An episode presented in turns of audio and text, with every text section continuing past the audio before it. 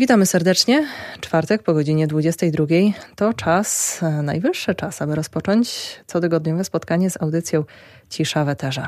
Dzisiaj realizuje ją Jarosław Gołofit, a przed mikrofonem wita się z Państwem Iwona Kosior. Trudno nie odnieść się do tego tematu, chociaż e, przyznam szczerze, mm, że zastanawiałam się e, dosyć długo, jak temat, którym znowu żyje cała Polska, poruszyć, żeby z tego tematu było jak najwięcej korzyści i żeby był jak najmniejszym powodem do tworzenia kolejnych sporów i podziałów między ludźmi, między słuchaczami. Chodzi mi oczywiście o powracającą sprawę wyroku Trybunału Konstytucyjnego związanego z, ze zmianą w prawie aborcyjnym. Wyrok, to orzeczenie jest już prawomocne, co oznacza, że doczekaliśmy się zmienienia tak zwanego kompromisu aborcyjnego z 1993 roku. W dzisiejszej rozmowie nie będę pytać o słuszność wyroku Trybunału Konstytucyjnego, mm, o to, czy warto było naruszać e, ten tak zwany kompromis aborcyjny, chociaż te pytania są ważne. E, myślę, że w ostatnich miesiącach odpowiedź na nie padała wiele razy. Dzisiaj chcę poświęcić czas tym, którzy pomagają chorym dzieciom przyjść na świat i otoczyć je potrzebną opieką, niezależnie od tego, ile będzie trwało ich życie. Moim pierwszym gościem dzisiejszej audycji jest e, ojciec Filip Buczyński, franciszkanin, założyciel i prezes hospicjum imienia Małego Księcia w Lublinie. Witam serdecznie. Dobry wieczór, Szczęść Boże, witam serdecznie Pani redaktor. Może tak, zacznę od pewnej e, kwestii, którą chciałabym ustalić na samym początku. Dlaczego w zasadzie udzielam głosu mężczyźnie, który w dodatku jako osoba duchowna nie ma rodziny? Mm, czego ojciec przez 30 lat prowadzenia hospicjum, jeśli dobrze e, pamiętam, 30 lat prowadzenia hospicjum dla dzieci, mm, dowiedział się o problemach osób dowiadujących się o kłopotach z prawidłowym rozwojem ciąży i mierzącym się z problemem śmierci dziecka, które czasami zdąży przyjść na świat, a czasami umiera jeszcze przed narodzeniem. Pani redaktor, trzeba by sięgnąć historii. Historia to jest 91 rok, kiedy jako wolontariusz na hematologii onkologii dziecięcej u nas w Lublinie spotkałem dzieci, które były chore, e, wśród których część z nich niestety była, mówię w żargonie medycznym, skazana na śmierć. E, I teraz e, no, choroba, śmierć, umieranie jest ponadwyznaniowe. Tam były rodziny, czy dzieci rodzin różnych wyznań, różnych kultur. Natomiast to, co było najistotniejsze, to to, że był to człowiek, który potrzebuje pomocy. I ten mały pacjent potrzebuje pomocy, i jego rodzina potrzebuje pomocy. I można by powiedzieć, że to jest uniwersalny, taki humanistyczny wymiar spojrzenia na rzeczywistość gdzie jak odstawimy wszystko to, co jest polityczne, to nagle stoi przede mną człowiek, który ma tam jakieś zapatrywania, ale ma y, konkretną potrzebę. Y, I istotą całej rzeczywistości opieki paliatywnej i tego hospicjum w opiece domowej, w opiece stacjonarnej i hospicjum perinatalnym, y, istotą jest to, że jest człowiek, który jest jakby, jakbyśmy go pozbawili wszystkich przynależności religijnych, politycznych, jakichkolwiek innych, to nagle jest człowiek w swojej potrzebie. Potrzebie, która jest często konsekwencją jakiegoś dramatu, który przeżywa. E, ja zadaję temu człowiekowi pytanie, czy mogę ci pomóc. Jak ten człowiek chce skorzystać z mojej pomocy, to ja pomagam. I tak właściwie o to tu się rozchodzi. E, kiedy myślę o hospicjum perinatalnym, to y, też była podobna sytuacja, kiedy przyjechała do mnie matka, ona jest do hospicjum i powiedziała, że chciałaby prosić o objęcie opieką dziecka. Zadałem pytanie, ile dziecko ma lat. Ona powiedziała, ona się za trzy miesiące urodzi. Ma zespół wad letalnych, nazywa się on zespół Edwardsa. E, zgodnie z prawem wtedy e, takie dzieci mogły być abortowane zupełnie legalnie. A ta matka powiedziała, ja chciałabym, żeby to dziecko przyszło na świat i żyło tyle, ile ma żyć e, i potrzebuje pomocy. Nie chce być w tym sama.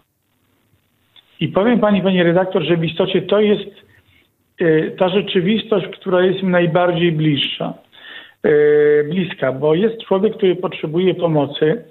Ja wychodzę z jakimś zakresem usług, jeśli można coś takiego powiedzieć.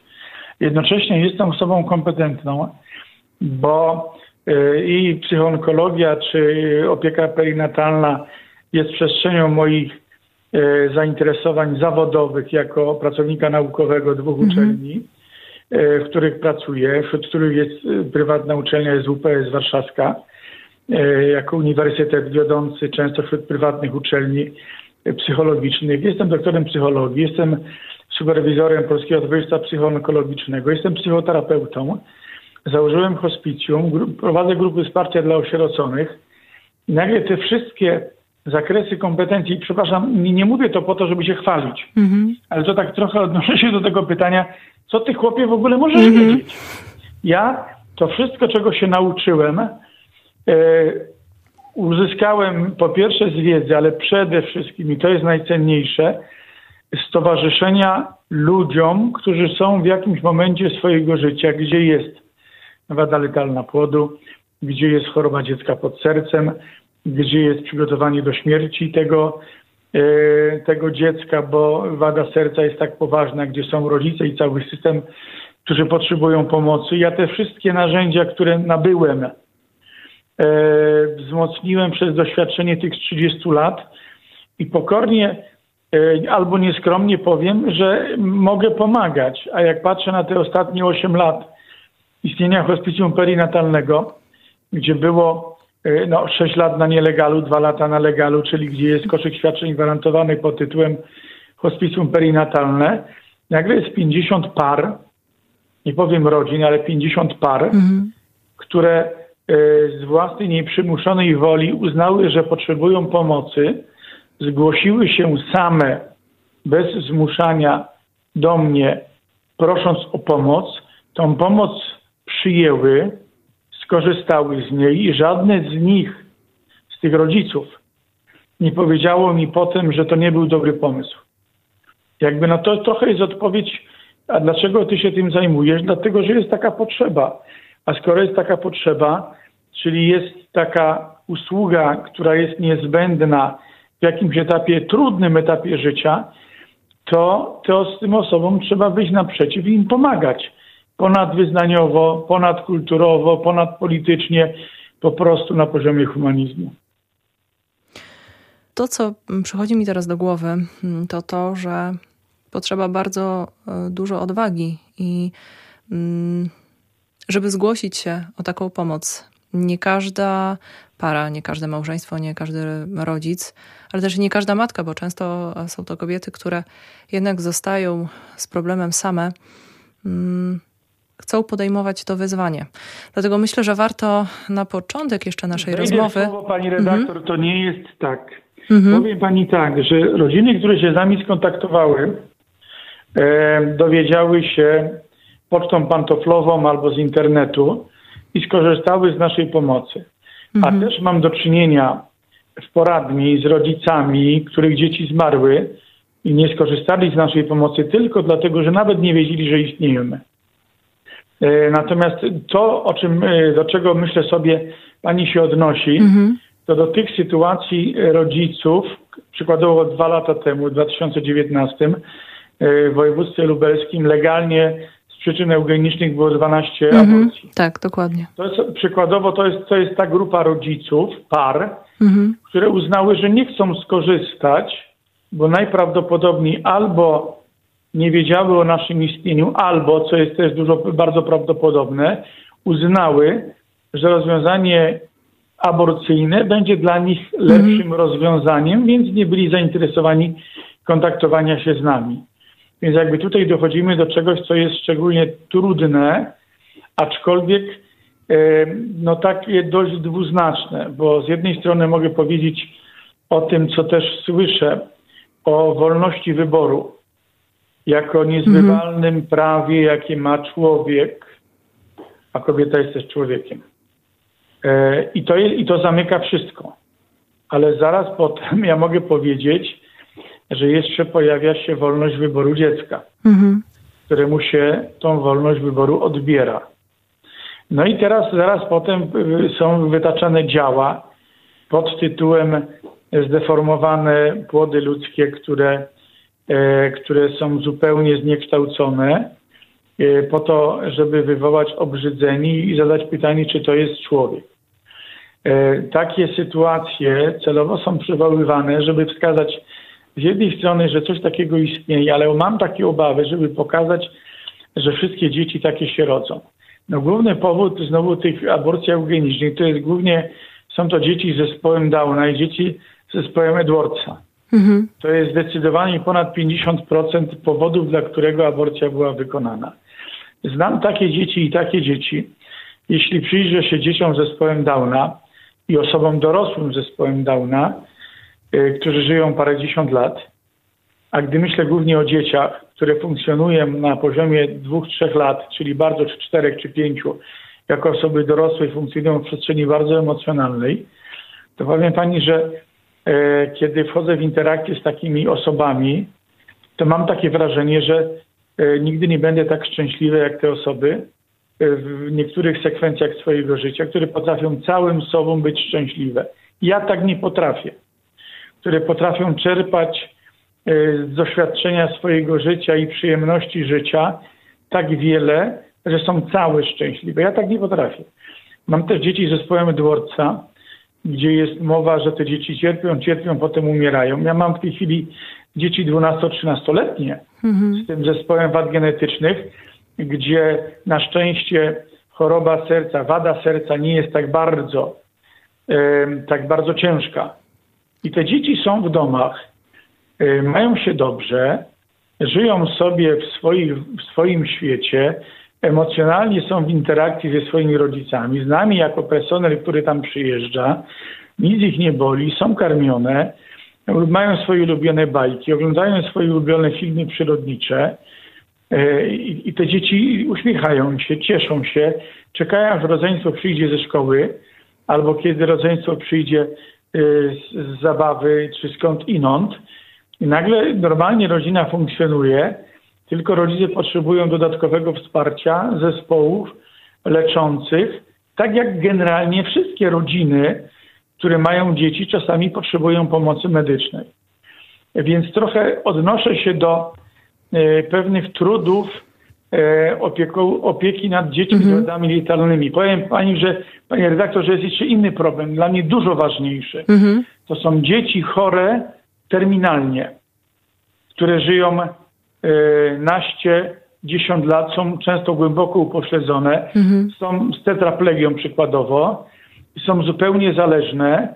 I jako dorośli pacjenci e, powodują e, albo dają poczucie ogromnej bezradności, gdzie pomoc państwa takim rodzinom jest niewystarczająca, mhm.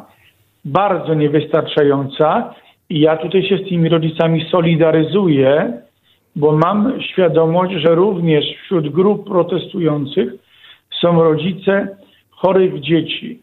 Gdzie nie są dzieci to hospicyjne, tak zwane, przepraszam za taki kolokwialny skrót, mhm. ale są dzieci, które wymagają, wymagają te dzieci pełnej opieki całodobowej. Rodzice tych dzieci wymagają, domagają się wypoczynku, bo są na skraju wyczerpania psychicznego i fizycznego. Domagają się wolnego czasu dla siebie po to, żeby mieć możliwość wyjść z domu.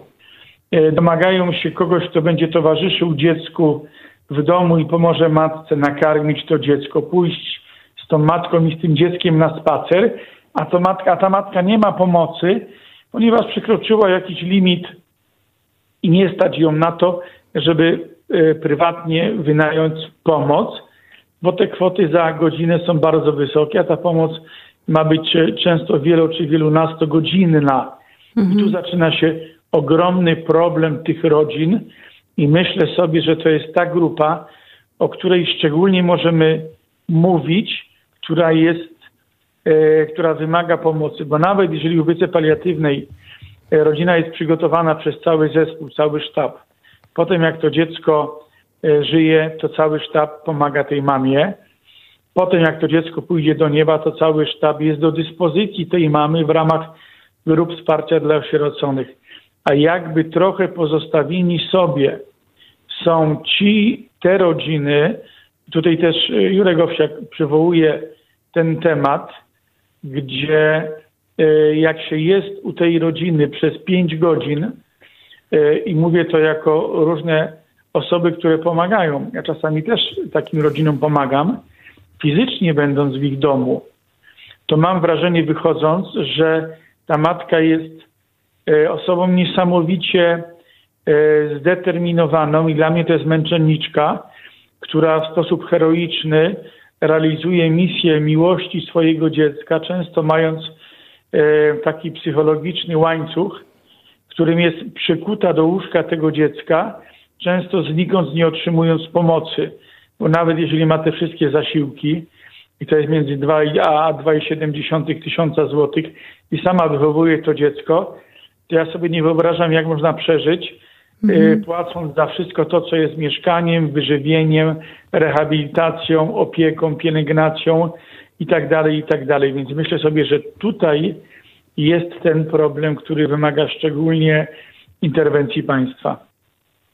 Tym, e, tą odpowiedzią, w zasadzie tym, co ojciec przed chwilą powiedział, też poniekąd odpowiedział na moje pytanie, które chciałam e, zadać w dalszej części rozmowy, ale jeszcze do kwestii pomocy e, państwa, aparatu państwa, pomocy społeczeństwa wrócimy w naszej rozmowie. Najpierw chciałabym wrócić do pytania, które mm, też chciałabym zadać.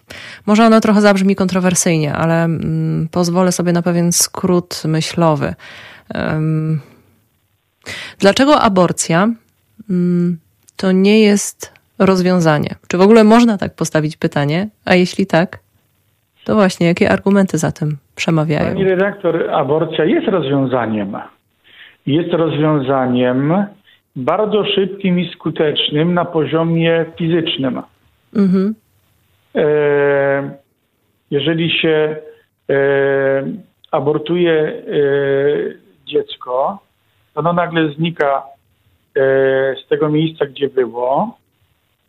Matka ma przekaz taki, że dziecko już nie cierpi i że jest, jest, jest mu już dobrze.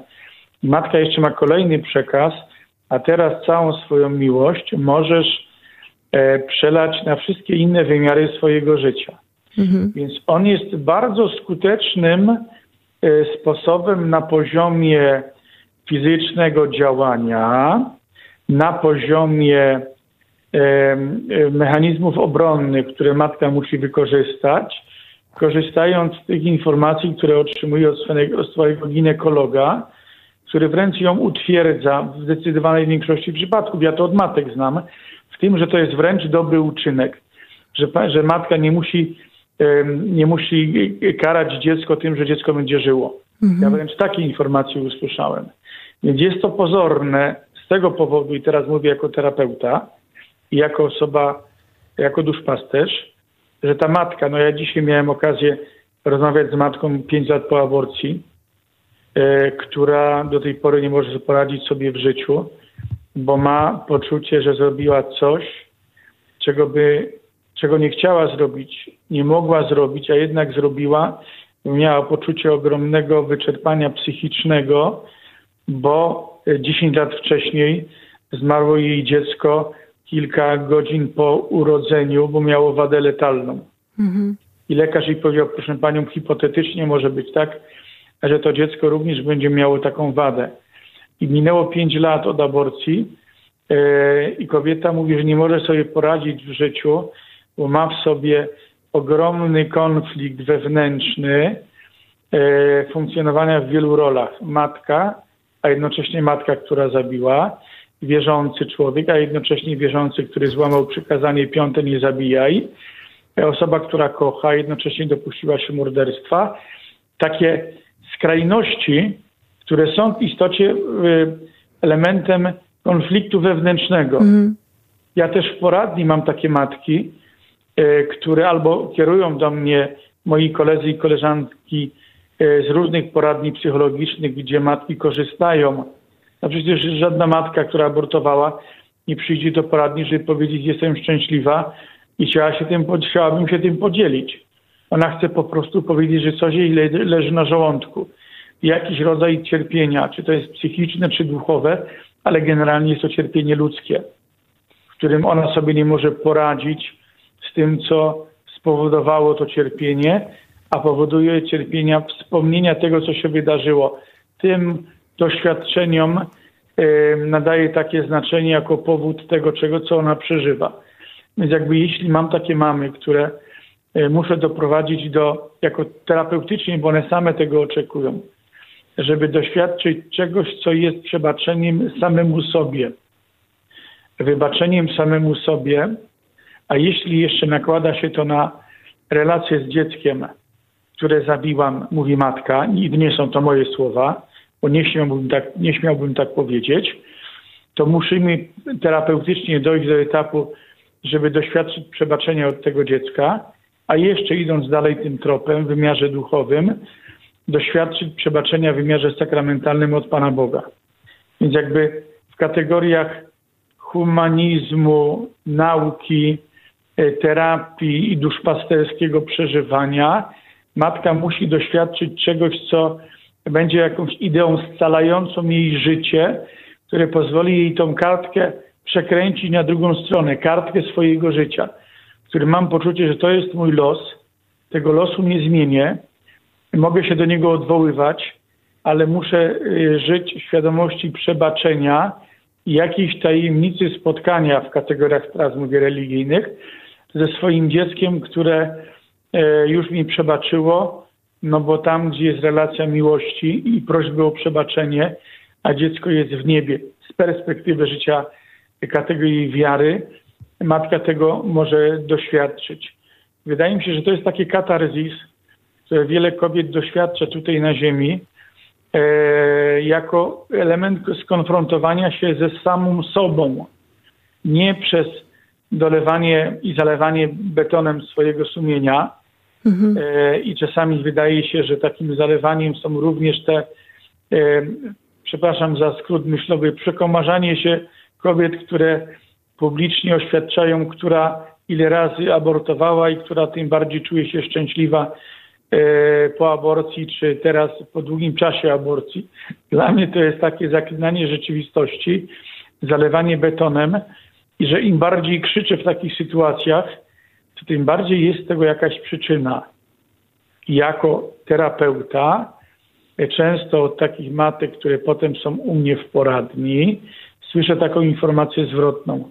Bardzo krzyczałam, że aborcja jest ok, a w mhm. końcu doszłam do granic swoich psychicznych wydolności, bo moje mechanizmy obronne nie wystarczały i to lanie betonu było niewystarczające, bo wreszcie to ciśnienie odśrodkowe, jak e, wulkan, to wszystko wybuchło e, i nie mogłam sama się pozbierać samą sobą i stąd przychodzę do poradni i proszę o pomoc. Pod koniec października pierwszy raz poruszałam temat protestów wokół orzeczenia Trybunału Konstytucyjnego i dyskusji wokół tematu aborcji. Wtedy jednym z moich gości w audycji była doktor Elżbieta Trubiłowicz, która e, pamiętam powiedziała o tym, że mm, pracując z kobietami, dziewczynami, które dokonały aborcji bądź e, rozważały taki, mm, taką właśnie drogę, Żadna z kobiet, która zdecydowała się na urodzenie dziecka, nie żałowała tej decyzji. A wśród kobiet, które zdecydowały się na aborcję, już e, ten żal się pojawiał i poczucie winy. Myślę, że e, warto te słowa e, przywołać w tym momencie, ale mm, nie chcę tutaj wywoływać jeszcze dodatkowej dyskusji i, i namnażać argumentów, ponieważ nie to jest moim celem dzisiejszej audycji. Dzisiaj chciałabym e, porozmawiać o tym, jak wyglądają realnie e, warunki pomocy osobom, które decydują się na mm, powołanie mm, takiego dziecka do życia. Ale o tym za chwilę. Wracamy do rozmowy z ojcem Filipem Buczyńskim, prezesem Hospicjum Małego Księcia w Lublinie. Warto chyba w tym momencie zadać pytanie. Jeśli oczywiście ojciec ma takie informacje, nawet jeśli niedokładne, to może w przybliżeniu, żeby może pokazać skalę e, wsparcia, pomocy. Ile podobnych ośrodków jest e, w Polsce i czy, bo może tak, wytłumaczę, dlaczego jest, jaki jest cel tego mojego pytania. Bo zastanawiam się, czy w Polsce w tym momencie istnieją warunki do tego, żeby otoczyć opieką wszystkich rodziców, którzy mierzą się mm, z problemem, z tego typu problemami, ponieważ e, rocznie w Polsce wykonuje się około tysiąca aborcji z powodu prawdopodobieństwa upośledzenia płodu albo choroby zagrażającej życiu, i to wszystko e, to są e, przypadki legalnej aborcji, to jest ponad 95-96% wszystkich legalnych aborcji wykonywanych w Polsce. Czy w takim razie, w momencie, kiedy mm, te przypadki nie będą już kwalifikowane do wykonania legalnej aborcji, jest to rocznie, patrząc na te statystyki, około tysiąca rodzin, e, które, które będą potrzebowały pomocy. Czy państwo jako, mm, e, jako aparat tutaj wsparcia jest w stanie zapewnić e, to wsparcie rodzicom, którzy zmagają się z, z problemem, którzy potrzebują opieki letalnej? Ile jest takich mhm. ośrodków w Polsce? Pani redaktor, powiem pani, że pewien model, który jest E, co najmniej w tej chwili, może tak, hospicjów perinatalnych jest w tej chwili dokładnie 16 mhm. w całej Polsce. Hospicjów domowych jest blisko 60, dziecięcych w całej Polsce. Mhm. Hospicja domowe gwarantują opiekę w domu każdej parze, rodzinie od praktycznie 28 dnia życia dziecka E, dziecka, które było wcześniej pod opieką hospicjum perinatalnego. Jako, że e, w 28 dniu, zgodnie z, z decyzją różnych gremiów pediatrycznych, dziecko przestaje być noworodkiem. Mhm. Czyli do, ustawa, ustawa określa, że 28 dzień to jest ten moment, kiedy dziecko spod opieki hospicjum perinatalnego może być pod opieką hospicjum domowego. Istnieją również hospicja stacjonarne, e, które realizują zakres opieki, która jest elementem kontynuacji opieki perinatalnej przez hospicjum. Przykładowo u nas w Rzeszowie, w Łodzi, mhm. E, w Białymstoku, e, w Gdyni. Więc są hospicja perinatalne, które w pewnym momencie, kiedy lekarz, ginekolog lekarz kardiolog albo lekarz genetyk daje skierowanie po USG albo po amiopunkcji, gdzie jest potencjalnie duże prawdopodobieństwo e, wady letalnej, ta matka się do nas zgłasza i zupełnie zgodnie z koszykiem świadczeń gwarantowanych NFZ-u e, jest pod opieką hospicjum perinatalnego.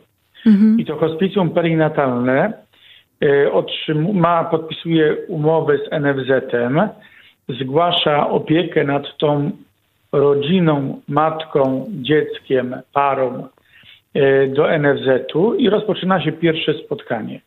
Jak jest skierowanie, to to spotkanie jest realizowane e, i potem już w jakiejś formie ryczałtowej Narodowy Fundusz Zdrowia płaci hospicjum E, hospicjum kwotę 1450 zł dokładnie, hospicjum perinatalnemu. Mhm. I ten czas od momentu badania i skierowania do 28 dnia życia dziecka urodzonego, jeśli dziecko żyje, to dziecko jest pod opieką hospicjum perinatalnego. Jeśli dziecko wcześniej odejdzie z tego świata, to oczywiście cały czas rodzina jest pod opieką naszego lekarza, psychologa, E, pracownika socjalnego, duszpasterza, koordynatora, e, który prowadzi tą ciążę, korzystając ze wszystkich wymiarów opieki, na przykład ośrodek referencyjny trzeciego stopnia, czyli poliklinika, która ma z nami podpisaną umowę i tam ta ciąża, że tak powiem w skrócie myślowym, jest prowadzona przez ginekologa tej polikliniki. Ta matka jest pod opieką, tej polikliniki. My koordynujemy, koordynujemy wszelką opiekę i pomoc, a jednocześnie wzmacniamy w tych wszystkich zakresach pomocy psychologicznej, przygotowując, do te, przygotowując na te wszystkie scenariusze, które mogą się pojawić. Bo może się pojawić martwe urodzenie, może się pojawić wcześniej martwe poronienie, mhm. może się pojawić urodzenie dziecka żywego, które żyje bardzo krótko, bo wada jest tak poważna, na przykład serca nieoperacyjna i może być tak, że dziecko jest pod opieką te 28 dni hospicjum perinatalnego i wspólnie ustalamy z rodzicami. Na szczęście jeszcze to dziecko jest w szpitalu, a jeśli wcześniej, to to dziecko jest na naszym oddziale stacjonarnym albo na oddziale, y, albo w domu w ramach opieki domowej. W istocie więc, kiedy myślimy o wydolność, y, żeby zagwarantować z tej grupy 1100 dzieci, mhm. Y, które przychodzą na świat legalnie z wadami letalnymi, w istocie gdybyśmy zwiększyli albo powołali kolejne 15, czyli drugie tyle hospicjów perinatalnych przy hospicjach, które i tak już istnieją dla dzieci. Mhm. Jeżeli mamy 15 hospicjów perinatalnych, to bardzo szybko można się przeszkolić, bo jest to bardzo y, często już wykształcony, który przez lata świadczy opiekę personel w hospicjach perinatalnych. Kształcimy kolejne zespoły, mamy tych zespołów 30. Załóżmy, że z tego grona 1100 y, dzieci, które są pod opieką, y, zostaje przy życiu około 300 dzieci, mhm. to nagle się okazuje, że e, te dzieci w istocie e, są zaraz jak najszybciej są pod opieką albo hospicjum stacjonarnego, albo hospicjum domowego. W praktyce e, jedno hospicjum, które ma i hospicjum stacjonarne i domowe, ma roczny 15 dzieci, mhm. 15 dzieci, którymi się może opiekować. Czyli w praktyce 7 do 8 dzieci, które są albo tu, albo tu. Jeżeli ja miewam 60 dzieci, czasami pod opieką hospicjum, a w tej chwili mam 42, to dla mnie to nie będzie żadnym problemem, żeby uczestniczyć w procesie szkolenia, by powstały kolejne hospicja, zwiększyć do ilości, do ilości 20 hospicja stacjonarne. Mhm. Tam, gdzie nie ma, to te dzieci będą pod opieką y, hospicjum domowego, a generuje, generujemy możliwość powołania y, kolejnych hospicjów stacjonarnych w ramach opieki paliatywnej. To jest możliwe do zrobienia. I to nawet powiem pani, pani redaktor, nie wymaga mhm. ogromnych nakładów na poziomie edukacji czy na, na nakładów finansowych, żeby powołać takie E, takie instytucje, bo często na przestrzeni albo w przestrzeni gmin czy miast e, można zaadoptować różne pomieszczenia, które mogą mieć przykładowo 6 do 10 łóżek, gdzie hospicjum stacjonarne może istnieć dla dzieci i tam ta opieka może być realizowana jako znowu wybór po decyzji rodziców, czy dziecko ma być na oddziale hospicjum stacjonarnego, czy też w opiece domowej. To jest do zrobienia. Mhm. Niewątpliwie.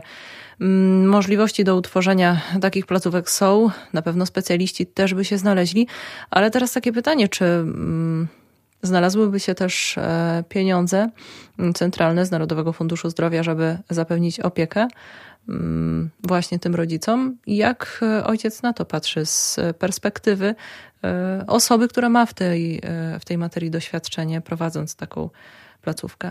Pani redaktor, w, w służbie zdrowia finansowanie opieki pediatrycznej to jest nieduża część, a w ramach opieki pediatrycznej finansowanie opieki E, hospicyjnej to jest ułamek tej kwoty. Więc mhm. mówimy o bardzo małych kwotach w kategoriach wydatków na służbę zdrowia.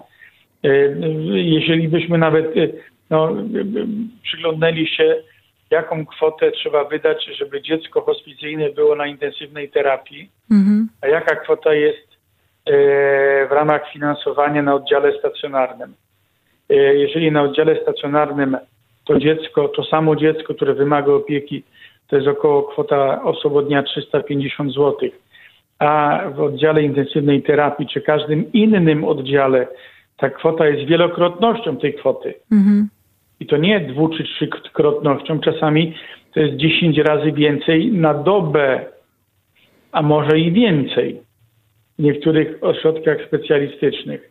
Więc w istocie mówimy o tym, że opieka paliatywna jest alternatywą dla Ministerstwa Zdrowia, żeby znaleźć dodatkowe kwoty, żeby z jednej strony zagwarantować opiekę, mhm. a z drugiej strony to, co zostanie zainwestować na przykład w finansowanie opieki długoterminowej, która wydaje mi się, że jest bardzo traktowana po macoszemu, mhm. bo nikt się tym nie chce zająć, bo te kwoty za opiekę długoterminową na poziomie osoby dnia są tak niskie, że e, nikogo na to nie stać. Musiałby mieć ogromny, e, ogromne ilości pomocy od różnych środowisk wsparcia, nie od państwa, żeby móc wyjść na zero.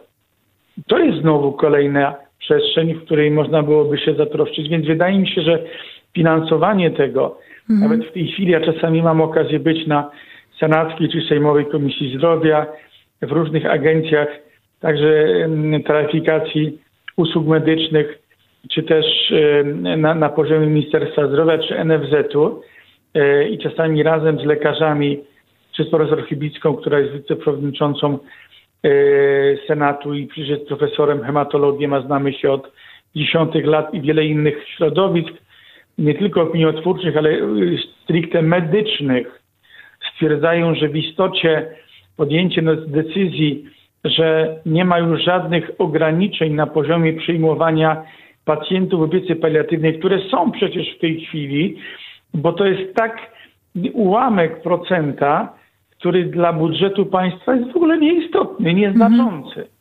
Więc jakby tutaj e, mówię to jako ktoś, kto e, w tych ostatnich kilkudziesięciu lat, latach E, w różnych gremiach również funkcjonuje i słyszę to również osób, które są decyzyjne w tym kraju. Tylko powiem pani tak, że mam takie wrażenie, że bardzo wiele decyzji podejmowanych są, podejmowane są nie na poziomie, poziomie gremiów y, medycznych, które są najbardziej kompetentne, tylko na poziomie gremiów politycznych, mm -hmm które są niekompetentne. A jeśli jeszcze polityczno-administracyjne gremia są pod wpływem różnych ośrodków, poszczególnych gremiów politycznych, ideowo-politycznych, które ustalają, co kiedy ma się zadziać, żebyśmy mogli kolejne punkty procentowe y, pozyskać osób, które nas, na nas będą głosowały, to nagle pojawia się ktoś, kto będzie y, w tym najbardziej cierpiał, a najbardziej będzie cierpiał pacjent i jego rodzina. Może to jest taka mhm. hipoteza z mojej strony, ale y, ja mam takie odczucia, jeśli się mylę, to przepraszam, ale te odczucia nie biorą się znikąd. Teraz przychodzi mi taka myśl do głowy, że hmm, rodziny, które hmm, czeka hmm, opieka nad y, dzieckiem w stanie letalnym, Mm, powołanie takiego dziecka na świat na pewno nie zostaną, nie, zosta, nie zostaną pozostawione same sobie, nie zostaną bez opieki, a czy to będzie mm, zapewniona opieka e, ze strony aparatu państwa, czy opieka oddolna ze strony stowarzyszeń, fundacji, e, prywatnych placówek, mm, to już jest kwestia na inną dyskusję. Na koniec tej naszej rozmowy mam jeszcze jedno e, pytanie, jedną jeszcze prośbę do ojca.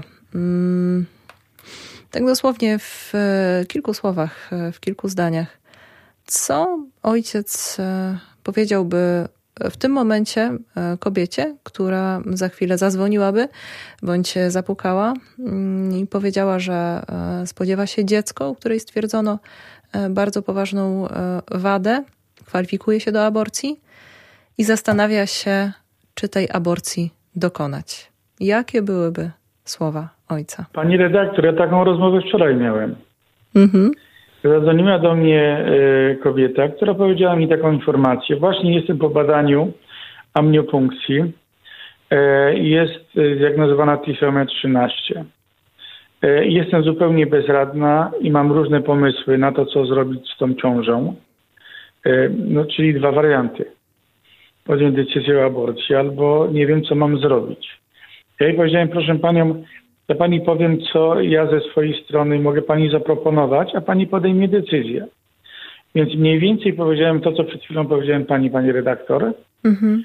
I, I poprosiłem ją, proszę panią, e, niech pani zobaczy, e, jaki jest zakres usług na poziomie, e, zobaczy pani oddział stacjonarny, porozmawia Pani z naszym lekarzem, przedstawię Pani osoby albo pewną, pewną ścieżkę, którą przez te 8 lat wypracowaliśmy, po wyborze której żaden z rodziców nie żałował. Przyglądnie się Pani temu i podejmie Pani decyzję.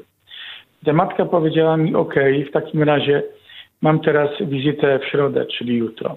Mojego ginekologa, poproszę go, żeby dał mi skierowanie do hospicjum perinatalnego. Mhm. Przyjadę na spotkanie. E, I to jest, to jest, Pani, to jest trochę tak, że tak jakbyśmy, jasne, że ja nigdy nie wejdę w skórę tej mamy, e, ja tylko mogę powiedzieć, w czym ja mogę jej pomóc i dlaczego. Ja czasami mam takie ze swojej strony wyobrażenie, że całe to doświadczenie, w które wchodzi matka, jest trochę tak, przepraszam za analogię i metaforę nieco, jak sytuacja, w której nagle znajduje się obudzone, pijane dziecko we mgle. Mhm.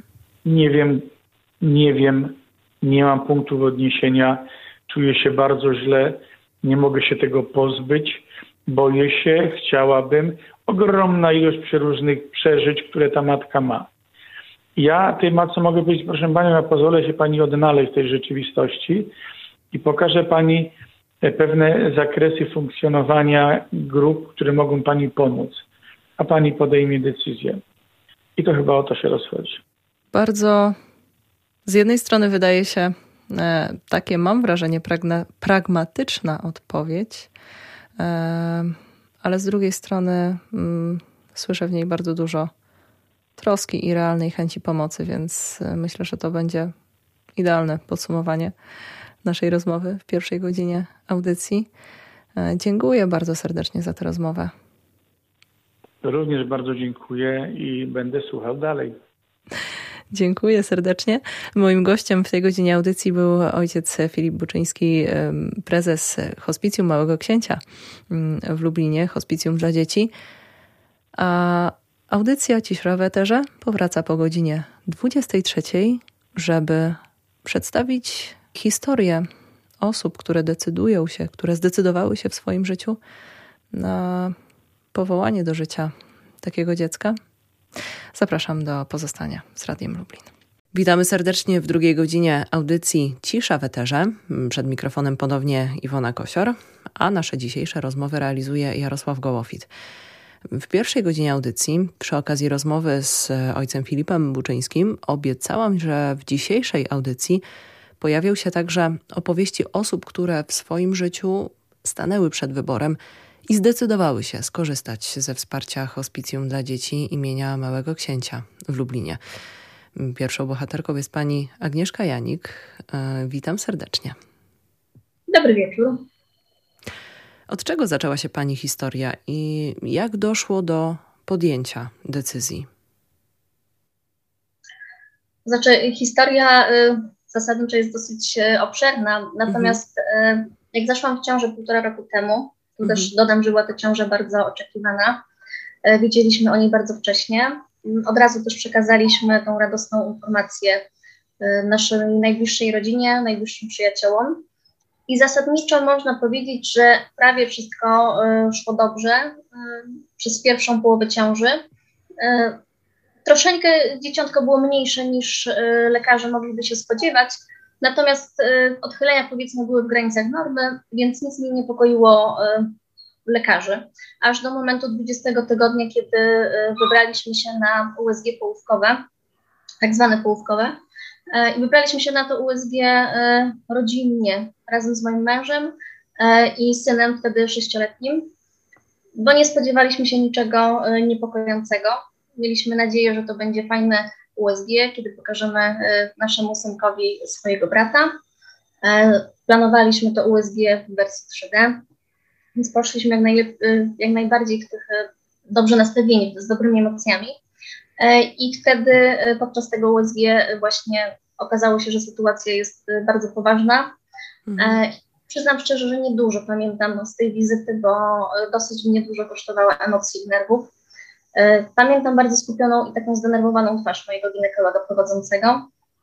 E, I tak naprawdę zapamiętałam tylko e, to, jak zaczął lekarz mówić, że dziecko ma lewą nerkę policystyczną, rozszczep wargi i praktycznie nic więcej. A, tak, i lekarz mhm, podkreślał, tak. że mamy bardzo mało czasu, ponieważ ewentualne jakieś tutaj działania w związku z terminacją e, są do 22 tygodnia mhm. i prawdopodobnie jest to ciężka wada genetyczna e, i, i zradził nas, na, skierował nas w tym momencie do, do Warszawy na badania genetyczne takie szczegółowe. Mhm. I od tego momentu to taki był chyba moment bardzo trudny dla nas, kiedy konsultowaliśmy tą sytuację zdrowotną naszego syna z różnymi lekarzami w różnych miastach. E, I tak naprawdę ten tydzień od momentu tej pierwszej wstępnej diagnozy, e, to praktycznie każdy dzień e, polegał na tym, żeby się dowiedzieć jak najwięcej, żeby jeszcze skonsultować z jakąś mądrą głową. Finalnie mm, byliśmy w Warszawie na USG, tam też została mm. zrobiona amniopunkcja. Musieliśmy chwilkę czekać na badania, natomiast lekarz, profesor, który robił mi wtedy badanie USG, trafił praktycznie od razu, e, że jest to wada e, genetyczna, tak zwana triploidia. No, tak przybliżę, nie jestem specjalistą, ale polega ona na tym, jest to jakby mhm. trisomia każdego, z każdego z chromosomów. Więc jak mhm. mamy te 23 pary, to, to trisomia nie była w jednej, w, jednym, w jednej parze chromosomów, tylko w każdym. Więc jak można przypuszczać, w organizmie naszego syna prawie nic nie działało dobrze. I tak naprawdę każdy lekarz też, którego spotkaliśmy na naszej drodze, który no, znał się trochę na rzeczy i widział od razu po USG, e, że jest to e, ciężka i trudna wada genetyczna, e, to każdy też podkreślał, że mamy bardzo mało czasu na, na ewentualne podjęcie decyzji. No i tak nas troszeczkę gdzieś tam pospieszali, prawda, żeby tutaj mhm. przyspieszyć temat z badaniami. Przyznam szczerze, że w tym momencie sami nie wiedzieliśmy, jaką decyzję podejmiemy, bo, bo rozważaliśmy, można powiedzieć, wszystkie możliwe opcje. Ile robiliśmy w ogóle rozeznanie, y, jak to wszystko wygląda. Nie wiedzieliśmy kompletnie, co zrobić. Mhm. Y, to, co pamiętam z perspektywy czasu, to na pewno taki rodzic, który dowiaduje się o, o takiej trudnej diagnozie, to jest przerażony każdym, pod każdym względem. Bo baliśmy się o to, jak będzie wyglądało nasze życie, o to, jak będzie nasz syn funkcjonował, e, o to, jak będzie funkcjonował nasz starszy syn, e, bo to też wiązałoby się z pewnymi wyrzeczeniami. Mhm. E, nie wiedzieliśmy, jak nasza sytuacja finansowa, czy któryś z nas prawdopodobnie będzie musiał zrezygnować z pracy. Masę niewiadomych, prawda? Jak ta opieka medyczna by wyglądała. Też nie wiedzieliśmy tak naprawdę, czy nasz syn dożyje porodu, bo lekarze podkreślali, że z tak ciężką wadą genetyczną często dzieciaczki po prostu nie dożywają choroby. Mhm. I statystycznie, tak lekarze mówili, że statystycznie dzieci z tą wadą genetyczną tego porodu nie dożywają. I tak naprawdę mm, trafiliśmy trochę przez przypadek e, do ojca Filipa Buczyńskiego. Mhm. Kontakt dała mi moja siostra, która kojarzyła ojca Filipa jeszcze z czasów studenckich, jak wykładał na kulu mm, chyba na Inorze prowadził bodajże jakiś taki przedmiot właśnie o tym, jak rozmawiać z ludźmi chorymi, z, z członkami rodziny osób chorych. I tak zupełnie przez przypadek do niego trafiliśmy, nie wiedząc, że prowadzi to hospicjum perinatalne. Mhm. I sama pamiętam, że nie do końca byłam tak trochę może dobrze nastawiona. Źle nie byłam nastawiona, ale tak trochę miałam dystans do tego spotkania. Może z racji tego, że jest to osoba duchowna, to miałam poczucie, że trochę będzie mnie tutaj może umoralniał, albo mm. spodziewałam się, że usłyszę jakieś takie słowa w stylu, w stylu palec Boży, prawda? Mm, a nie było mi to potrzebne na pewno w tym momencie. Y, natomiast y, trzeba przyznać, że ojciec Filip nas tak bardzo zaskoczył pozytywnie tym, że rozmawiał z nami przede wszystkim merytorycznie. Y, I nie usłyszałam żadnych jakichś takich górnolotnych słów, co, co dla mnie było w tym czasie bardzo ważne. Pierwsze z pytań, jakie zadał nam ojciec Filip, to zapytał, czy pod sercem noszę synka czy córkę i jak ma dziecko na imię. Mhm. Y, więc takie pytanie bardzo też zmienia y, perspektywę, sposób patrzenia na sytuację. Bo z lekarzami rozmawiamy o ciąży, o płodzie trochę bardziej przedmiotowo. Natomiast ojciec Filip rozmawiał z nami konkretnie o naszym dziecku, o Szymonie i tak faktycznie rozmowa była przeprowadzona do końca. Mhm. Co w takim razie wpłynęło na podjęcie decyzji? Przede wszystkim no to spotkanie z ojcem Filipem, nie ukrywam, bo to był jeszcze mhm. taki moment, kiedy trochę byliśmy na rozdrożu, nie wiedzieliśmy, czy iść w prawo, czy w lewo. E, I bardzo w nas było dużo niepokoju. A tak po raz pierwszy ktoś nas zapewnił, że nie zostaniemy sami z problemem. E, byliśmy przede wszystkim zaskoczeni na pewno, e, że jest w ogóle coś takiego jak hospicjum perinatalne. Ja z mhm. tego czasu, jak, jak czytałam troszeczkę też o tych wywadach genetycznych dzieciaczków, to wynalazłam hospicje perinatalne w Warszawie, natomiast w Lublinie dziwnym trafem nie trafiłam. E, I, e, I byliśmy właśnie zaskoczeni, że w Lublinie takie hospicjum działa i że działa prężnie. Mm. I tak jak ojciec Filip nas poinformował, e, to po pierwsze ta opieka medyczna rozpoczęła się tak naprawdę w tym momencie tego pierwszego spotkania, bo już też mieliśmy umówioną konsultację z panią doktor z hospicjum, więc też można było temat skonsultować. Mm, I też zostaliśmy objęci taką opieką psychologiczną, czyli tak naprawdę ojciec Filip nas trochę próbował e, jakoś przeprowadzić e, przez tą całą sytuację i trochę nas dźwigać do góry, kiedy człowiek ma wrażenie, że mu się świat wali. Mhm. E, I jedna rzecz, która taka też bardzo dla mnie ważna, też nas pokierował, jak w ogóle rozmawiać ze starszym rodzeństwem w takiej sytuacji, jak, jak przygotować to rodzeństwo i my tak intuicyjnie chcieliśmy trochę tego naszego starszaka uchronić i jak najmniej go informować Natomiast to tak nas ojciec Filip trochę nakierował, żeby jednak zbudować tą więź tu i teraz, bo nie wiadomo, czy tego czasu mamy dużo.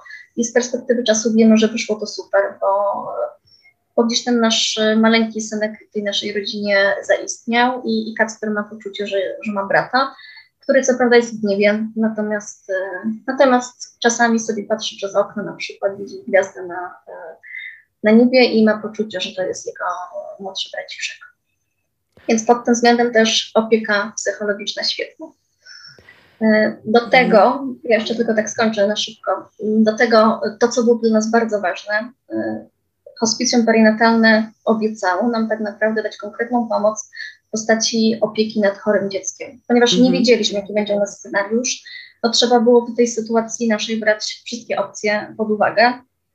To, że może nasze dzieciątko już e, zakończyć swoje życie pod moim sercem, może też się urodzić, może żyć kilka lat, kilka minut, kilka godzin, nie wiadomo, prawda? E, natomiast pod tym względem hospicjum e, obiecuje wszystkim rodzicom takiej trudnej sytuacji, że po wyjściu ze szpitala jest możliwość, żeby to dziecko przebywało po prostu w hospicjum perinatalnym stacjonarnie i tam tak naprawdę hospicjum bierze na siebie całą opiekę medyczną. Ponieważ ja sobie tak wyobrażam, tak jak dla nas, dla rodziców, mhm jest to takie bardzo trudne, żeby się z tą aparaturą uporać, jeszcze przy takich maleńkich kruszynkach. E, więc, e, więc to uważam, że jest konkret. E, plus taka opcja, jeśli rodzic jest gotowy, może zabrać dziecko do domu. Natomiast jeśli się nie czuje na siłach, to tak długo jak potrzebuje, dziecko przebywa stacjonarnie w hospicjum. Jak potoczyła się Państwa historia? Już pytano o finał, tak? Tak, i po drodze, jak wyglądała opieka ze strony hospicjum e, w trakcie prowadzenia pani ciąży? I tak, i, i jak ta historia się zakończyła? Więc jeśli chodzi o sytuację y, ciąży, to y, spotykaliśmy się regularnie z ojcem Filipem, mhm. który gdzieś tam dźwigał nasze morale i nasze nastroje. I pamiętam, zawsze mówiłam do męża po spotkaniu z ojcem Filipem, że tak lepiej. Już czuję, że mamy jakąś kontrolę nad tą sytuacją. E, natomiast trochę czasu mijało i już bywało różnie.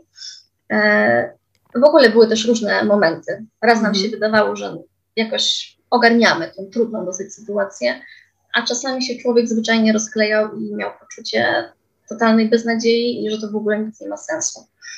I od tego też był ojciec Filip, który e, zawsze mówił, że noc o północy można do niego dzwonić, w razie czego wesprze też dobrym słowem. E, na, jednych, na tych spotkaniach z ojcem Filipem e, też obgadywaliśmy tematy troszeczkę pod kątem finału tak naprawdę, bo nie wiedzieliśmy, mm. jak się opcja potoczy, więc tak bardzo rzeczowo rozmawialiśmy, y, rozważając różne scenariusze. Co będzie, gdy na przykład okaże się, że y, dziecko umrze jeszcze podczas życia łunowego, co będzie, gdy się urodzi, gdy będzie żył powiedzmy krótko, przez kilka lat, prawda? Troszeczkę tak staraliśmy się wejść w te scenariusze, żeby też się przygotować, żeby nas żadna sytuacja w miarę nie zaskoczyła, prawda? Że nas chociażby nie zaskoczyła w 100%. I i tak no tą pierwszą sytuację, na którą się przygotowywaliśmy, bo wydawałaby się najbliższa w czasie, e, to, to była taka opcja, że w którymś momencie dowiadujemy się, że, e, że nasz syn e, Szymon już nie żyje, prawda, mm. jeszcze będąc pod moim sercem. I tak się też stało, tak naprawdę. To był 31 tydzień. Ja dzięki też pomocy tutaj mojego lekarza prowadzącego dostałam do domu od niego takie urządzenie, e, które mierzyło puls dziecka e, i codziennie tak rano i wieczorem sobie ten puls z mężem badaliśmy. Mhm. Dzięki temu też mogliśmy posłuchać bicia serduszka naszego syna. To też tak rodzinnie dla nas było to miłe wydarzenie. I faktycznie któregoś dnia nie mogłam złapać tego pulsu. Tak powtarzałam to badanie, no nic się nie wydarzyło.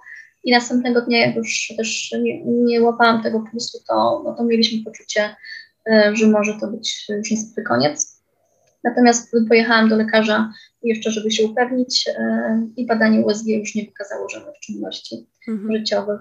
I, e, I wybraliśmy się do szpitala, gdzie też byliśmy wcześniej. W sumie też dzięki hospicjum tak naprawdę troszeczkę jakby umówieni z lekarzami, też wiedzieli o naszym konkretnym przypadku E, I tak hospicjum e, troszeczkę nam to ustawiło też e, pod tym kątem, już tam jest pani psycholog, która tak trochę pośredniczy pomiędzy hospicjum Małego Księcia a, a szpitalem Najaczewskiego. I, I tak to było zorganizowane, że w takiej sytuacji nie leży kobieta na sali z innymi matkami, które mhm. rodzą zdrowe dzieciaczki, maluszki, prawda? Tylko raczej z kobietami w podobnej sytuacji, bo z jakimiś powikłaniami ginekologicznymi, co też uważam, że jeśli można tak nazwać, zapewnia jakiś chociażby minimalny komfort mm-hmm. dla kobiety w takiej trudnej sytuacji. E, I tak się generalnie zakończyła e, historia e, z naszym Szymkiem. Mm-hmm. Nie było nam dane go wziąć na ręce tutaj i spotkać się, powiedzmy, w tym naszym świecie. Natomiast też wiedzieliśmy tak naprawdę, że jego szanse na, na takie e, powiedzmy dobre funkcjonowanie były minimalne. Czy z perspektywy czasu mm, jest e, coś, czego mm, żałuje Pani w tej e, historii, czy nie? Czegoś żałuję? Mm, chyba nie. Mam takie nawet poczucie, że daliśmy radę, jeśli mhm. tak można powiedzieć. E, e, gdzieś ta sytuacja paradoksalnie może z mężem nas nawet zbliżyła, a, a gdzieś mam poczucie, że, że mogłoby być różnie. E, na pewno mam też spokojne sumienie. Mhm. Nie wiem, jak nawet mówię pod kątem sumienia, już abstrahując trochę od wiary i religii, natomiast jakiegoś takiego wewnętrznego poczucia, bo gdzieś każdy z nas ma swoją wewnętrzną moralność i bardziej bym nawet o tej moralności mówiła, e, bo jednak e, jakby nie było to, myślę, że e, nawet jeśli się ktoś decyduje na terminację, to nie jest to dla niego łatwa decyzja. Mhm. I tak jak przekopałam się trochę przez internet, to, to wiele kobiet się z tym męczy, boryka latami i gdzieś nie może sobie jednak wybaczyć. A co powiedziałaby Pani kobietom, które mm, znajdują się, które być może znajdą się w takiej sytuacji, które dowiedzą się o tym, że mm, ciąża jest zagrożona. E, I do tej pory powiedziałabym e, też o kobietach, które zastanawiają się, jaką decyzję podjąć. Teraz wiemy, że po mm, zmianach, po wyroku Trybunału Konstytucyjnego, wiemy, że tej decyzji nie będzie. Co powiedziałaby Pani takiej kobiecie, która jest na początku tej drogi? Ja bym jeszcze tak tylko dodała, że mam poczucie, że mimo y, zmiany przepisów, to mhm. część kobiet będzie stawała przed mhm. wyborem. E, z tego względu, że to jest moje prywatne zdanie, ale podziemie w dalszym ciągu mhm. będzie istnieć. Tak, to prawda. E, I będą, będą też takie możliwości jak wyjazdy zagraniczne, gdzie ja będąc w tej sytuacji też o tym słyszałam. Więc przypuszczam, że te kobiety i tak naprawdę te rodziny, bo to jest decyzja, która należy do obojga rodziców, będą, będą stały przed tym wyborem, mniej lub bardziej. I mam poczucie, że droga na pewno nie jest łatwa. Mhm. To, to na pewno. Jedną ciekawą rzecz kiedyś mi powiedział ojciec Filip na, być może to było na pierwszym spotkaniu. Zapytał mnie, co bym zrobiła w sytuacji takiej, gdyby teoretycznie w wyniku czy jakiegoś wypadku e, stałaby się krzywda mojemu mężowi albo mojemu dziecku, naszemu Kacprowi, wtedy mhm. sześcioletniemu. Teoretycznie, gdyby na zostali sparaliżowani i funkcjonowali jak roślinę. I ja pamiętam, że tak odpowiedziałam z taką naprawdę szczerą pewnością w głosie, no że jak co bym zrobiła? No nie miałam wątpliwości, że trzeba byłoby się tym moim mężem czy tym moim dzieckiem zająć. Mhm. E, I wtedy ojciec Filip zapytał, jaka jest różnica? mówi, pod sercem też masz swoje dziecko. E, I tak naprawdę, e, no bardzo mi to dało do myślenia też, bo tak naprawdę różnicy nie ma żadnej. Kwestia jest taka, że to uczucie do tego maleńkiego dziecka jeszcze nie jest tak, tak dojrzałe i tak zbudowane. Natomiast co by się nie działo, jest to nasze dziecko i, i mimo, że jest to droga trudna, to mam poczucie, że jest to droga, którą można przebyć. Ktoś może powie, że mi trochę było łatwiej z tego względu, że przez lata nie musiałam, e, nie wiem, borykać się z taką opieką e, nad e, chorym dzieckiem. I być może tak, nie powiem, że tak, mm. bo, bo nie znam tego ciężaru, prawda? Więc tutaj nie chcę się wypowiadać na ten temat. Natomiast tak jak też w wyniku tej sytuacji rozmawiałam z różnymi osobami, które które też funkcjonują w taki sposób, że, że mają chore dzieciaczki i są tą opieką obarczeni, to tak naprawdę zadziwiające jest to, że każdy z tych rodziców mówi, że to dziecko jest wspaniałe, jest kochane, jest cudowne, gdzie niektóre z tych dzieci tak naprawdę e, wydawałoby się z boku patrząc, że, że niewiele są w stanie z siebie dać e, od siebie, bo, bo można powiedzieć, że funkcjonują prawie jak roślina, tylko za wyjątkiem jakichś drobnych czynności a jednak ci rodzice naprawdę, mimo że są bardzo zmęczeni, mhm. E, to czerpią bardzo dużo radości i miłości z tej relacji. Dziękuję bardzo za podzielenie się ze mną i z naszymi słuchaczami e, tą historią. Bardzo serdecznie dziękuję. Bardzo proszę. Mm, a moim gościem była pani Agnieszka Janik. Do tematu powrócimy jeszcze w tej godzinie audycji. Samuel to ostatni bohater dzisiejszej audycji i jego rodzice, Sławomir i Katarzyna Łukasiukowie, którzy zgodzili się podzielić swoją historią. Samuel przyszedł na świat w 38 tygodniu ciąży i przeżył jeszcze 31 minut. Czy to dużo, czy mało w Państwa ocenie?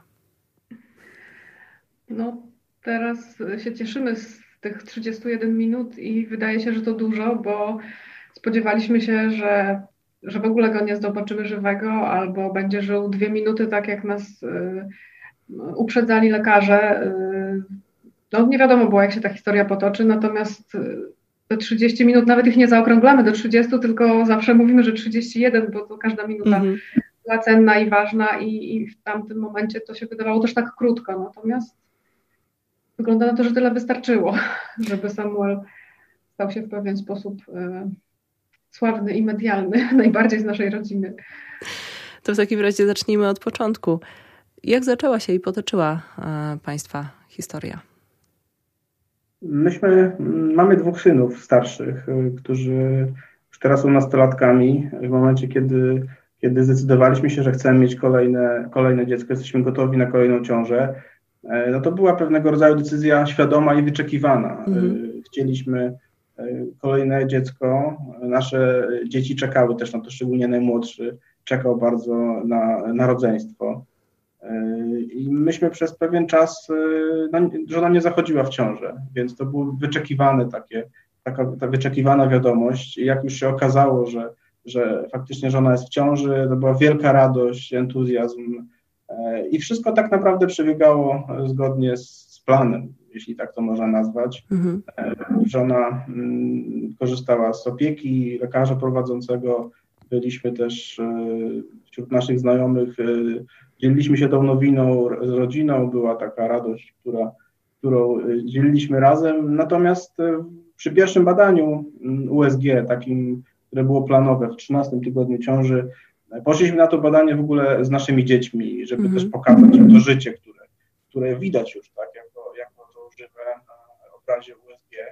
E, I wtedy podczas tego pierwszego badania lekarz też zaznaczył, że no to nie jest kino familijne, tylko jest to, jest to badanie diagnostyczne, więc e, no tak nas e, można być przygotował, aczkolwiek pewnie jeszcze nic nie wiedząc. I w czasie badania e, dłuższy czas badał i, i powiedział, że no jest pewna nieprawidłowość w budowie ciała naszego, naszego dziecka, e, no, polegająca na tym, że miał przepuklinę tak zwaną brzuszną, więc e, tyle na tym etapie można było stwierdzić. Lekarz powiedział, że on nie ma takiego dużego doświadczenia, co to może znaczyć. To może równo, równie e, się wchłonąć samoistnie podczas ciąży w dalszym etapie, ale może to być też e, skorelowane z jakąś wadą e, poważniejszą. I wtedy powiedział przełomowe zdanie, które nam utkwiło i cały czas gdzieś tam w głowie nam się kołatało, że on nas odeśle do innego lekarza w Warszawie, który jest specjalistą od takich trudnych przypadków, czy może mhm. niestandardowych przypadków, i jeśli tenże lekarz stwierdzi, że przypadek jest trudny czy ciężki, to on e, będzie kazał usunąć. Lekarz, ja zapytałam oczywiście, jakie są możliwe scenariusze, co ta wada e, jakby wnosi, jak ją, czy, czy ją się da leczyć. Więc owszem, jeśli by to była wada wyizolowana, byłaby możliwość wykonania operacji i pewnie e, takie przypadki się zdarzały. Natomiast mówił, że może być to też wynik wady genetycznej, no i właśnie zapowiedział, że, że taka jest potem dalsza diagnostyka potrzebna, że dobrze było, żeby to zobaczył ktoś bardziej doświadczony. Ale właśnie, jeśli wady będą poważne, będzie kazał usunąć, więc e, trochę nam się nogi ugięły. Dzieci też to słyszały, więc mm. no, wyszliśmy e, trochę tacy zupełnie no nie mogliśmy się otrząsnąć z, z, z, takiej wiadomości. Rozmawialiśmy z dziećmi w samochodzie, pytali, ale co to znaczy, co ten lekarz mówi? E, ja, ja powiedziałam, że ja nie chcę jechać do takiego lekarza, który będzie mi kazał zabić moje dziecko.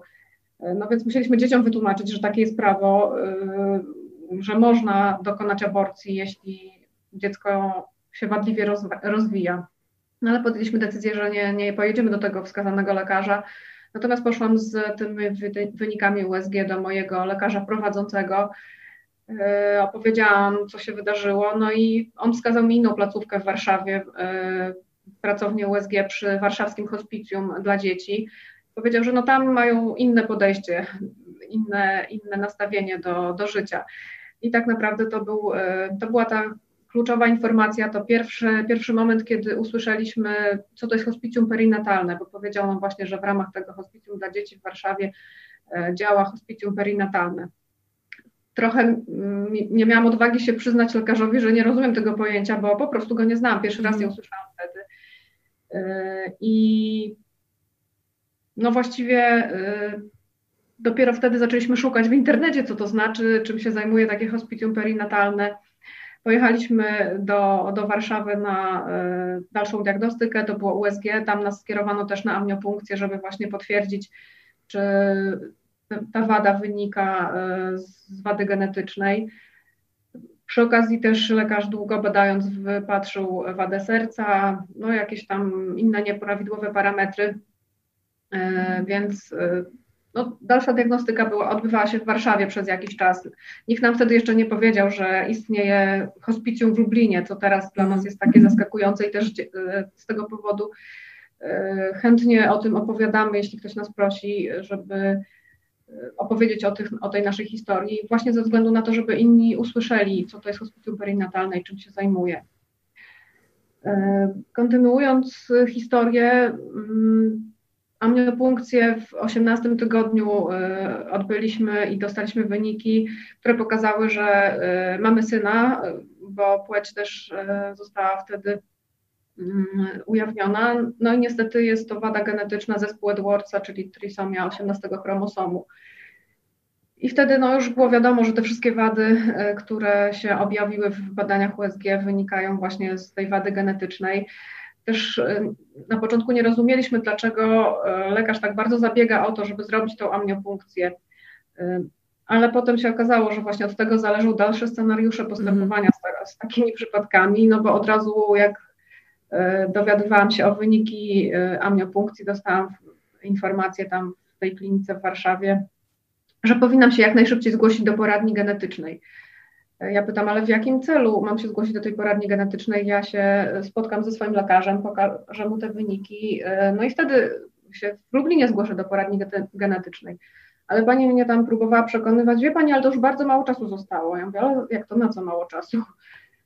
No wie pani, bo można dokonać terminacji ciąży. Mhm. A ja mówię, nie, nie, my takiej opcji nie rozważamy. Aha, no to rozumiem i właściwie był koniec rozmowy. E, natomiast e, w poradni USG w Warszawie w, u profesor Dangel e, no spotkaliśmy się z zupełnie innym podejściem niż to proponowane właśnie przez tego lekarza pierwszego kontaktu.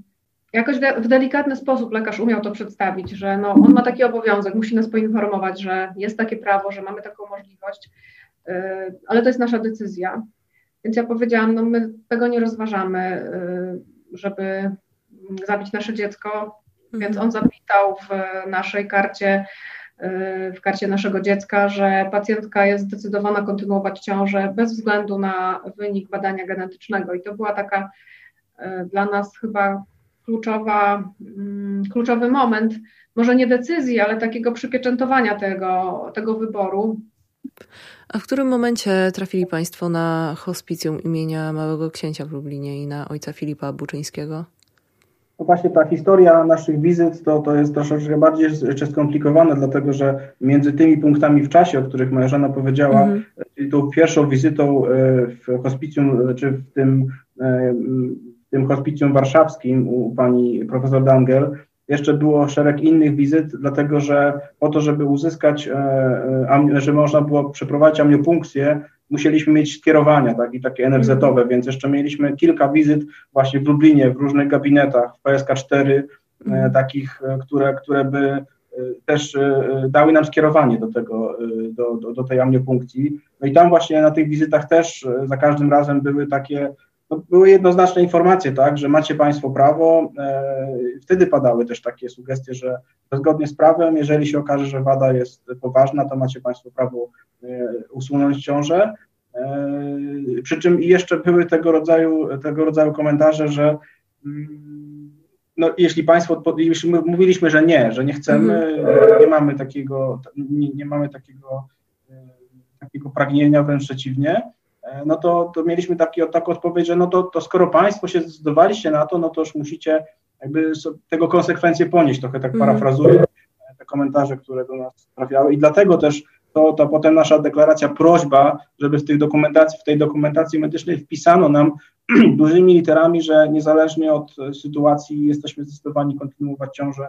E, w każdym razie nie zgadzamy się na aborcję, więc to był też taki moment e, trochę takiej deklaracji, jak moja żona powiedziała. Natomiast e, właśnie przy którymś już z kolei badaniu, bo każde badanie USG, na które jeździliśmy do Warszawy, pani profesor wzięła nas na, takie, na taką rozmowę też po tym badaniu i powiedziała, proszę Państwa, no wasze dziecko ma wadę w każdej komórce tak naprawdę. To nie jest tak, że można to operować czy cokolwiek zmienić. To niestety jest wada genetyczna całego ciała.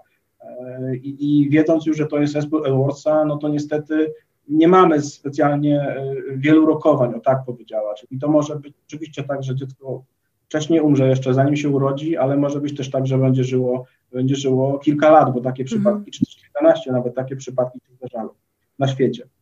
Natomiast e, no myśmy tak też w tej trochę z, takim bez, z taką bezradnością pytali, no dobrze, ale co dalej? Jak, jak z porodem? Co, jak, kiedy, gdzie? Więc ona wtedy nam powiedziała, pani profesor, że w Lublinie jest, macie przecież w Lublinie takie, taką placówkę.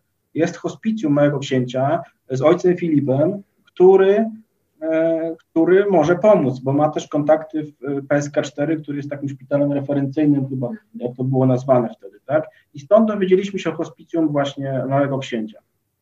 No właśnie, tak paradoksalnie musieliśmy mhm. pojechać do Warszawy, żeby ktoś nam powiedział, że e, dał, i dał telefony tak, do pani psycholog w szpitalu, do, do poradni psychologicznej przy hospicjum, nawet nie do ojca Filipa, tylko po prostu tam nas skierowano do poradni psychologicznej, e, a tak naprawdę kontakt do ojca Filipa dostaliśmy od zaprzyjaźnionej pani doktor ze, ze szpitala właśnie PSK4, neonatolog i powiedziała, może wy do ojca Filipa zadzwońcie.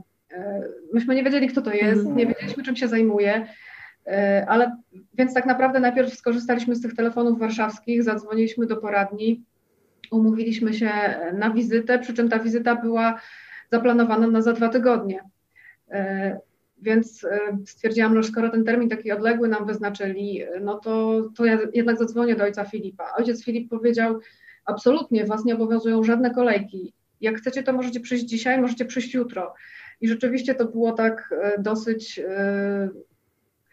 z dnia na dzień, tak. Tu byliśmy bardzo pozytywnie zaskoczeni, że w takiej sytuacji się znaleźliśmy, no nadzwyczajnej można powiedzieć, że ojciec Filip nas od razu chciał przyjąć, więc wspólnie z tą znajomą panią doktor e, umówiliśmy się na spotkanie, ona pojechała z nami. Tam e, spotkał się z nami ojciec Filip, pani psycholog z poradni i pani doktor z, z hospicjum, bo jak już mhm. dostaliśmy tam kontakt i tam się dostaliśmy, to jakby nowa nadzieja się pojawiła. Dotychczas lekarze nam e, przy okazji różnych wizyt mówili, że no wiecie Państwo, może to dziecko nie dożyje porodu, a jak się dożyje, to będzie żyło krótko, a tak poza tym no to będzie no właściwie skazane na, na śmierć, będzie jak roślinka. Mhm. Więc no mieliśmy bardzo, bardzo słabą tą perspektywę. Natomiast w hospicjum y, ojciec Filip y, powiedział nam tak naprawdę, cokolwiek by się nie wydarzyło, to my wam pomożemy. Y, jak dziecko umrze wcześniej, no to wiadomo, pomoc medyczna nie będzie potrzebna, ale wy będziecie potrzebować pomocy psychologicznej. Jak dziecko y, przeżyje i będzie w dobrym stanie, możemy je y, zabrać ze szpitala do hospicjum na oddział stacjonarny, a jak będzie się dobrze rozwijać i będzie bezpiecznie zabrać je do domu, będziecie mogli je zabrać do domu. Mhm. Dostaniecie sprzęt, który będzie potrzebny do opieki nad dzieckiem personel hospicjum wszystkiego was nauczy. Więc w tym hospicjum usłyszeliśmy taki głos, że oto jest tutaj ktoś, kto wie, jak takie sytuacje mogą przebiegać, jak, yy, jakie mogą być scenariusze, jak pomóc. Bo myśmy po pierwsze o zespole Edwardsa nie wiedzieli nic. Ja jak usłyszałam yy, taki, o takim zespole genetycznym, przejrzałam wszystkie książki, które miałam mm o ciąży z poprzednich, yy, z poprze, po poprzednich dzieciach Jedynie o zespole Downa w takich książkach można przeczytać, bo to jest najbardziej popularne. Inne zespoły genetyczne w ogóle tam nie występują. Stwierdziłam, że pewnie dlatego, żeby nie straszyć młodych matek, które czekają na dzieci i żeby sobie nie snuły jakichś czarnych scenariuszy, to tam się może złego wydarzyć. Dopiero gdzieś tam w internecie zaczęłam właśnie szukać informacji, e, co to może być i e, dotarłam do różnych historii dzieci, które żyły po kilka lat, więc to pokazało, że lekarze, z którymi się spotkaliśmy, tak naprawdę nie wiedzieli, co będzie, bo prawdopodobnie pacjentki, które miały taką sytuację, już nigdy do nich nie wróciły, albo usunęły, albo musiały jechać do właśnie specjalistów e, w Warszawie, albo sobie musiały jakoś same radzić. Przeważnie nie, nie wracały pewnie do swoich lekarzy prowadzących. Mhm. To też ja tutaj się wtrącę. To też mhm. jest dosyć istotny punkt w tym wszystkim, dlatego że właśnie to, co e, Kasia powiedziała, lekarz e, taki prowadzący ciążę, jeżeli dochodzi do takiej diagnozy no, bardzo poważnej jakiejś wady, to najczęściej te matki nie wracają do tego lekarza, tylko one gdzieś tam są kierowane na jakąś diagnozę, więc jak bardzo kluczowa jest rola tego lekarza, czy na przykład diagnosty, tak myśmy byli na tym USG, żeby on chociaż, chociaż zdaniem napomknął, napomknął takiemu rodzicowi, takiej matce, takiemu, takiemu ojcu, ojcu słuchajcie, sytuacja może jest poważna, prawdopodobnie coś się dzieje. Oczywiście dalej diagnozujcie, natomiast jest taka placówka, są ludzie, mm. którzy mają doświadczenie w tym zakresie, którzy pomogą Wam jakkolwiek to się potoczy przejść. Tylko taki, taki punkt informacyjny, nawet broszurka taka, która wiem, że są przecież, bo, bo, bo, bo też braliśmy e, trochę udział e, w przygotowaniu takich materiałów w, w ramach hospicjum mojego księcia e, jako rodzice po, po stracie. Więc takie materiały są, więc ta rola tego lekarza też jak ważna, żeby, żeby dać jakąś taką nadzieję. Myśmy nie mieli takiej, takiej informacji. Trudno się dziwić, że matki czy rodzice nie, nie znają takich pojęć, ale to trudniej zrozumieć, że lekarze o tym nie wiedzą, nie słyszą, więc myślę, że tu jest właśnie duża teraz, e, duże zadanie przed nami, przed różnymi mediami, E, żeby po prostu to, to pojęcie, tą instytucję, ten, tą formę pomocy jakoś nagłośnić, wypromować, żeby przede wszystkim lekarze, e, mówiąc o możliwości aborcji, e, o możliwości prawnej, mówili też o możliwości pomocy. Bo mówię, to zupełnie zmieniło nasz punkt widzenia nie rozważaliśmy aborcji, ale baliśmy się bardzo. Nie wiedzieliśmy zupełnie, na co się nastawiać. Byliśmy, no nie wiem, przerażeni, yy, nie spaliśmy, płakaliśmy, nie wiedzieliśmy, jak rozmawiać o tym z rodziną, czy powiedzieć, czy nie powiedzieć. Dopiero właśnie w hospicjum tam oni jakoś tak ze spokojem do nas podeszli i myśmy też nabrali tego spokoju. Mm że, że jest ktoś, kto, kto będzie wiedział, co z tym zrobić. Kolejnym punktem tego naszego spotkania w hospicjum, dla mnie też zupełnie zaskakującym, ojciec Filip mówił, no to chodźcie, teraz pokażemy Wam, jak my się tutaj opiekujemy dziećmi, zaprowadzę Was na oddział stacjonarny, pokażę Wam miejsce, gdzie rodzice mogą nawet spać, e, mogą mieć swój pokój i być przy dziecku, więc to też było dla nas e, nowe, wszystko było, nie wiem, kolorowe, takie pozytywne, te panie uśmiechnięte, brały dzieci na ręce, Aczkolwiek nogi się nam ugięły i myślę, że każdemu największemu twardzielowi nogi by się ugięły, jakby zobaczył dzieci z, z, takimi wadami. W każdym razie ten oddział stacjonarny zrobił na nas wrażenie takiego ciepłego pokoju dziecięcego, gdzie naprawdę te dzieciaczki były pod dobrą opieką. A jak wyglądała opieka tuż po porodzie i e, po śmierci państwa synka? Myśmy od czasu tego spotkania z ojcem Filipem właściwie od razu się umówili na mm, spotkania takie psychologiczne, bo to hospicjum perinatalne mhm. opiekuje się rodziną, właściwie rodzicami jeszcze przed porodem. O ile hospicja dla dzieci, jakby opiekują się dziećmi, które się już urodziły i są chore, to tutaj hospicjum perinatalne jest skierowane przede wszystkim do tych rodziców, którzy czekają na narodzenie e, chorego dziecka, więc od tego momentu, kiedy się dowiedzieliśmy w, w tym 18 tygodniu, e, zaczęliśmy chodzić do ojca Filipa na takie spotkania, na których rozmawialiśmy o tym, co nas niepokoi, e, jak wyglądają nasze rozmowy z lekarzami, przetrawialiśmy te, te wszystkie wizyty, te wyniki. E, no nie wiem, notowaliśmy różne rzeczy.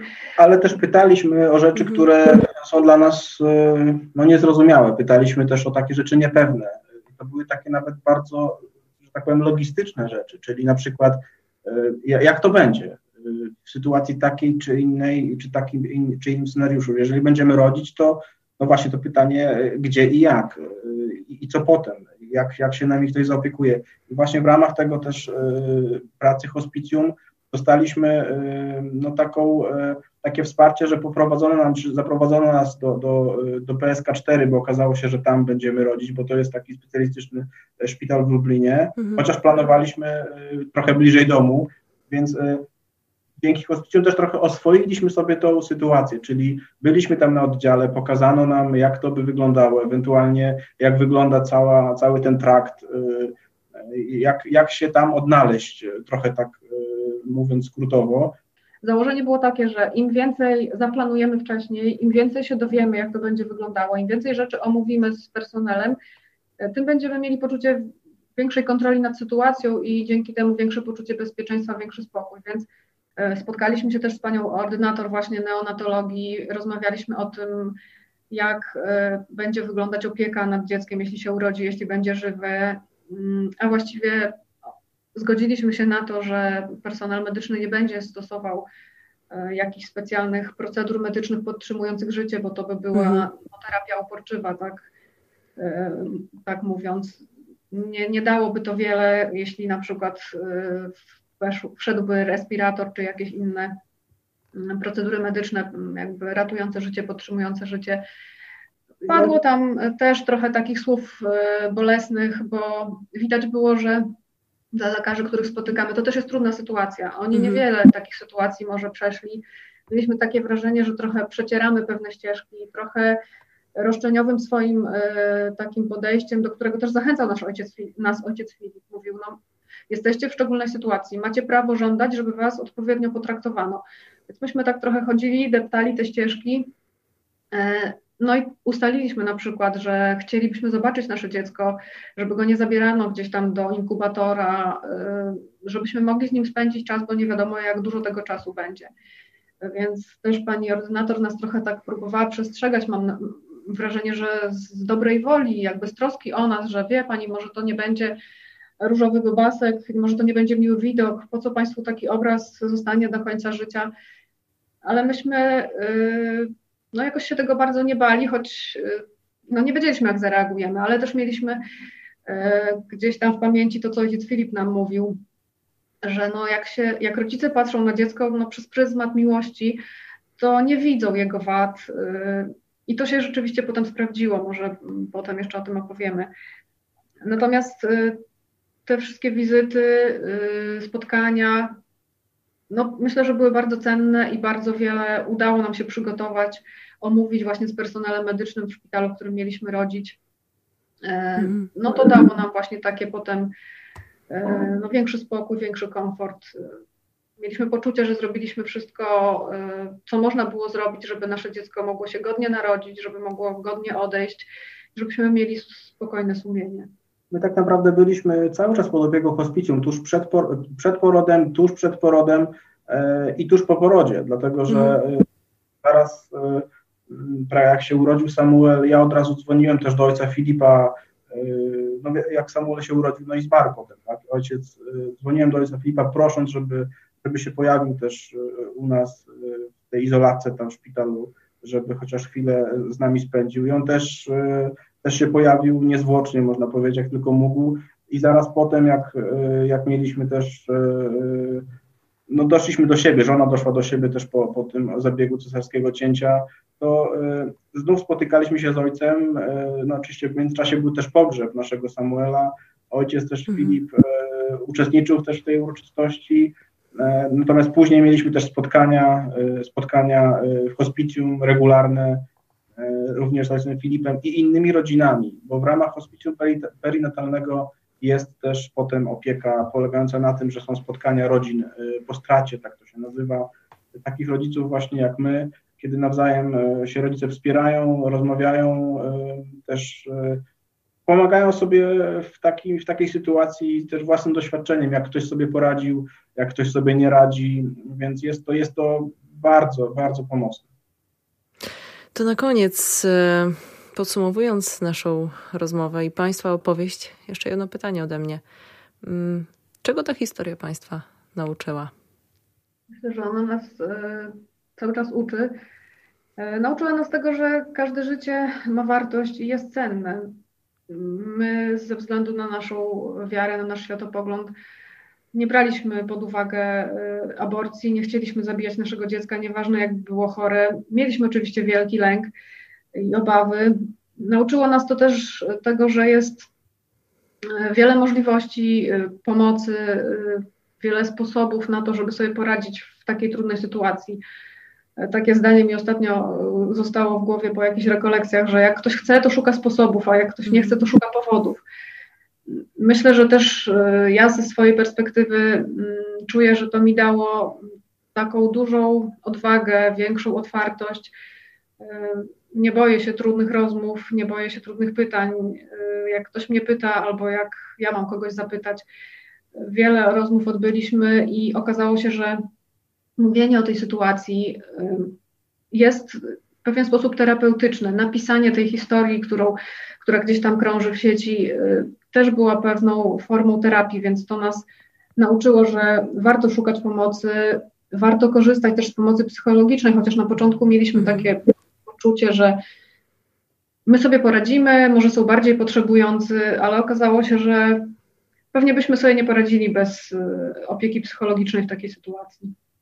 Mnie nauczyło dwóch rzeczy. Pierwsza rzecz to jest taka, żeby cenić to, co się, y, czego się na co dzień nie docenia, bo docenia się to dopiero po stracie.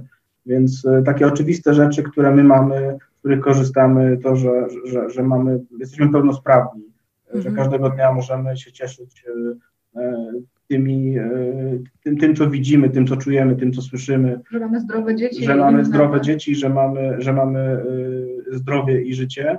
To jest pierwsza rzecz. A druga rzecz to jest taka, że nigdy nie ma sytuacji tak naprawdę bez wyjścia. Y, należy o tym pamiętać, że y, decyzja podjęta właśnie w takim, w takim y, z taką perspektywą, że nie ma rozwiązania, nie ma wyjścia, to jest jedyna opcja, nie jest dobrą decyzją. Zawsze warto szukać rozwiązania i warto szukać pomocy. Nie jest się samemu po prostu. Nie żyjemy przecież sami, jesteśmy w otoczeniu wielu wspaniałych ludzi. Myślę, że to będą idealne słowa zakończenia e, naszej rozmowy i też dzisiejszej audycji. bardzo Państwu dziękuję za, za to spotkanie. Po raz kolejny w audycji Cisza Weterza, ale myślę, że, że Państwa historia jest e, warta tego, żeby ją powtarzać i nieść nadzieję i siłę innym, którzy być może nas słuchają, być może znajdują się w takiej sytuacji, albo mają bliskich, którzy, którzy z takim problemem, mm, z takimi trudnościami się mierzą. Dziękuję jeszcze raz serdecznie. Moimi gośćmi byli Sławomir i Katarzyna Łukasiukowie. Dziękuję bardzo. Dziękuję bardzo. A ja dziękuję Państwu serdecznie za uwagę. Mm, to była audycja Cisza w Eterze. Słyszymy się za tydzień o tej samej porze. Dobrej nocy.